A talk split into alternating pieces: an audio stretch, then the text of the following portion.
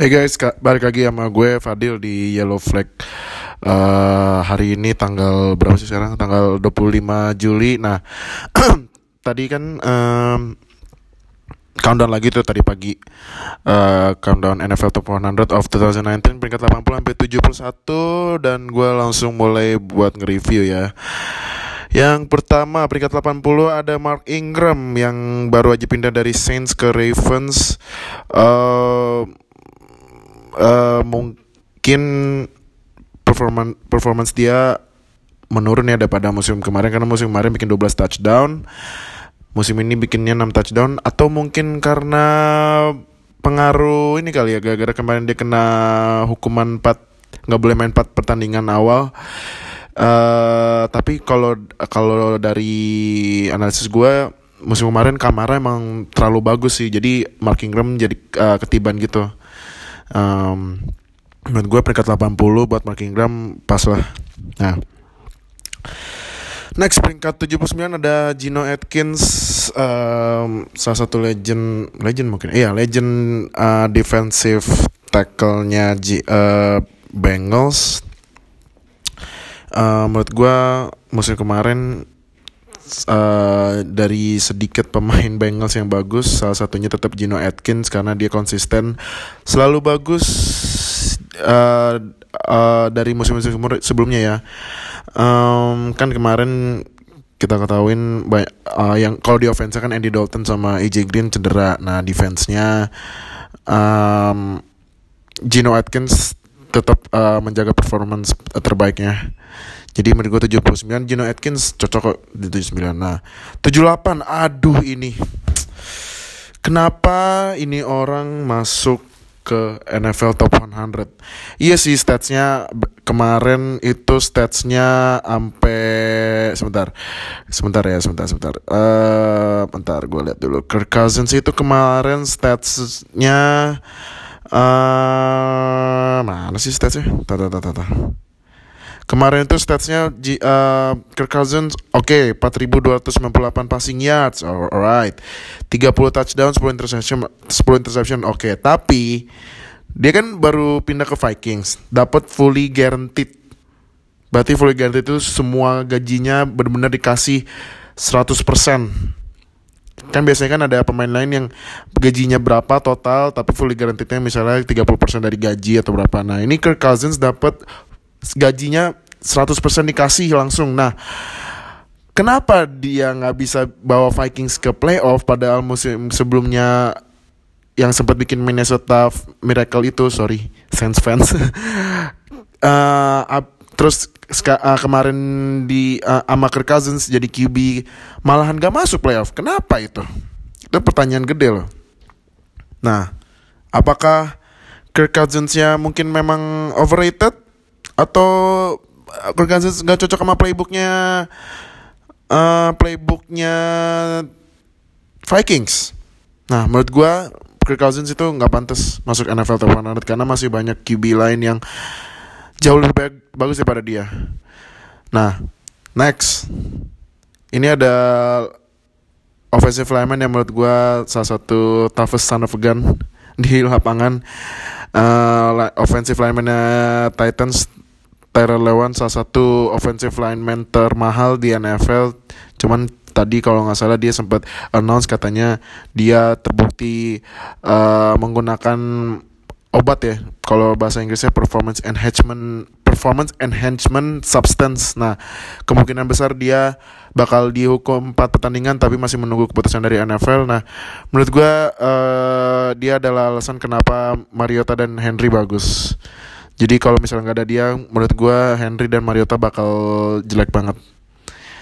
Um, kau apa protection dia sangat bagus. Oh, uh, pas protection sama run protection dia bagus banget. Jadi menurut gue peringkat 77 masih pasti buat lawan. Nah, peringkat 76 ini pertama kali masuk ini wide receivernya Rams Robert Woods.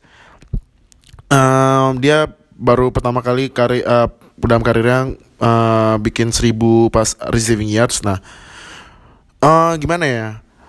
mungkin kalian bakal bandingin Robert Woods sama Julian Edelman yang peringkat 90. Nah, kalau gue sih ya, kalau gue maksud gue uh, Robert Woods ketinggian. karena ya balik lagi karena uh, Edelman peringkat 90, eh, Super Bowl MVP masih peringkat 90. Ya walaupun kemarin juga kena uh, hukuman 4 uh, dilarang main 4 pertandingan cuman ya masa yang lebih tinggi Robert Woods sih. Buat gue Robert Woods ketinggian um, lebih cocoknya di ini ya yang dekat-dekat Edelman di uh, 90 sampai 81 itu. Nah, Edelman di ya tukeran mungkin sama Robert Woods. Nah, cuman uh, kemarin Robert Woods itu performancenya uh, lumayan apalagi saat uh, ini ya saat Cooper Cup yang cukup deranya cukup lama sama Brandon Cooks juga yang sempat cedera nah Robert Woods yang selalu uh, membantu Jared Goff supaya passing play-nya tetap jalan. Jadi tetap sih uh, menurut gue 76 ketinggian karena Edelmannya 90 nah peringkat 75 ini ada salah satu uh, salah satu defensive tackle apa kayak kalau defensive tackle NFL yang sebenarnya bagus cuman timnya jelek. Nah untungnya dia pindah ke Panthers. Nah ini ada Gerald McCoy peringkat 75 musim kemarin gak masuk kalau masuk cedera ya gue lupa nah kalau menurut gue Bucks Buccaneers kehilangan sangat kehilangan uh, ini ya pemain yang bagus dan konsisten dan sekarang di Panthers semoga dia di Panthers bisa tetap menjaga performance atau mungkin lebih bagus buat Gerald McCoy. Nah, menurut gue peringkat 75 ini lumayan lah ya pas lah. Karena kemarin Gerald McCoy itu uh, statsnya um,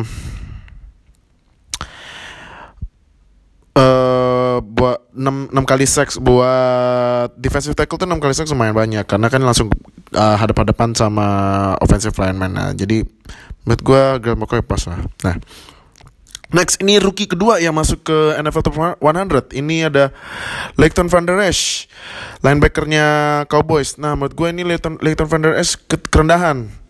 Karena dia mampu menggantikan peran Lee yang kemarin cedera lama. Nah menurut gue dia bakal jadi linebacker masa depannya Cowboys. Jadi uh, Menurut gue di kerendahan tapi Dia harus tapi kalau misalnya rankingnya di adjust lagi dia harus tetap di bawah Darius Leonard. Karena menurut gue Darius Leonard harus top 50 nah menurut gue Leighton Van Der harusnya ada di area peringkat 60 sampai 51 nah 74 tuh kerendahan. Jadi kayaknya musim depan Leighton Van Der bakal kasih pengaruh gede lagi buat uh, defense Cowboys dan mungkin Sean Lee su uh, sudah tenang ya karena dapat penggantinya ya. Nah, peringkat 73 ini adalah ada salah satu dua mautnya Vikings yaitu Adam T bukan bukan Adam Thielen tapi Stephen Dix. Nah uh, Stephen Dix menurut gue abis digaji gede kemarin performancenya nggak terlalu bagus lah. Karena Adam Thielen kemarin bagus banget jadi ketiban si Stephen Dix. Stephen Dix itu kemarin statsnya uh, selama bermain di Vikings yang kibinya itu kibinya yang menurut yang tadi gue bilang nggak pantas masuk NFL top 100 itu ya sebenarnya kemarin bikinnya uh, ini sih uh, break 1021 1000 yard 1021 yard 9 touchdown. Tapi kalau dibandingin sama Adam Thielen yang kemarin sempat bikin 100 receiving yard streak berapa game bisa 9 game memang salah. Ya jauh lebih bagus Thielen lah daripada Dix Adam Thielen tuh kemarin 1373 receiving yards 9 touchdown. Nah jadi menurut gue Stephen Dix peringkat 73 cocok sih. Nah peringkat 72 ini ada offensive line salah satu saudara Kelsey Brothers ya. Ada Jason Kelsey peringkat 72 hmm, kata fans Eagles kerendahan tapi gue sih setuju sih. Cuman gue penasaran uh, teammate-nya Lane Johnson sama Jason Peters apakah masuk NFL Top 100? Karena menurut gue uh, Lane Johnson sama Jason Peters seharusnya masuk sih, cuman kita lihat peringkatnya berapa. Nah, menurut gue Jason Kelsey sebagai center bisa menjaga Carson Wentz dan uh, Nick Foles dengan baik. Ya walaupun Carson Wentz cedera lagi, cuman lumayan lah uh, running playnya juga lumayan di cover sama dia. Uh, jadi menurut gue peringkat 72 udah pas. Terakhir, ini ada uh, ada pemain yang baru pindah ke Jets dari Ravens. Mungkin ini juga uh, kehilangan besar buat uh, Ravens ya. Ini ada CJ Mosley yang kemarin menjadi malaikat penyelamat Ravens yang akhirnya bisa juara FC North anjir Steelers nggak masuk ya gara-gara dia kampret. Nah uh, si uh, menurut gue si J Mosley uh, performanya main naik. Uh, dan balik lagi gue bilang sayang sekali Ravens kehilangan si J Mosley. Nampaknya si J Mosley akan mampu meningkatkan uh, performance defense dari Jets yang notabene linebackernya tuh kurang. Jadi kita lihat gimana Jay Mosley performanya di Jets. Dan itu uh, review singkat gua di Yellow Flag yang ke berapa sih sekarang? Keempat ya? Iya keempat. Uh, buat NFL Top 100 jangan lupa besok itu countdown peringkat 70 sampai 61 mulai jam 8 pagi. Jangan lupa buat lu yang belum langganan NFL Game Pass buruan langganan di NFL Game Pass karena masih free sampai 31 Juli jadi lu bisa nonton uh, jam 8 pagi saat lu nyampe kantor atau nyampe kampus atau jangan lu tukang ngaret lagi ja eh? Jangan lu tukang ngaret ya kesiangan mulu jangan-jangan. Uh, mungkin nanti nontonnya pas um, dalam perjalanan.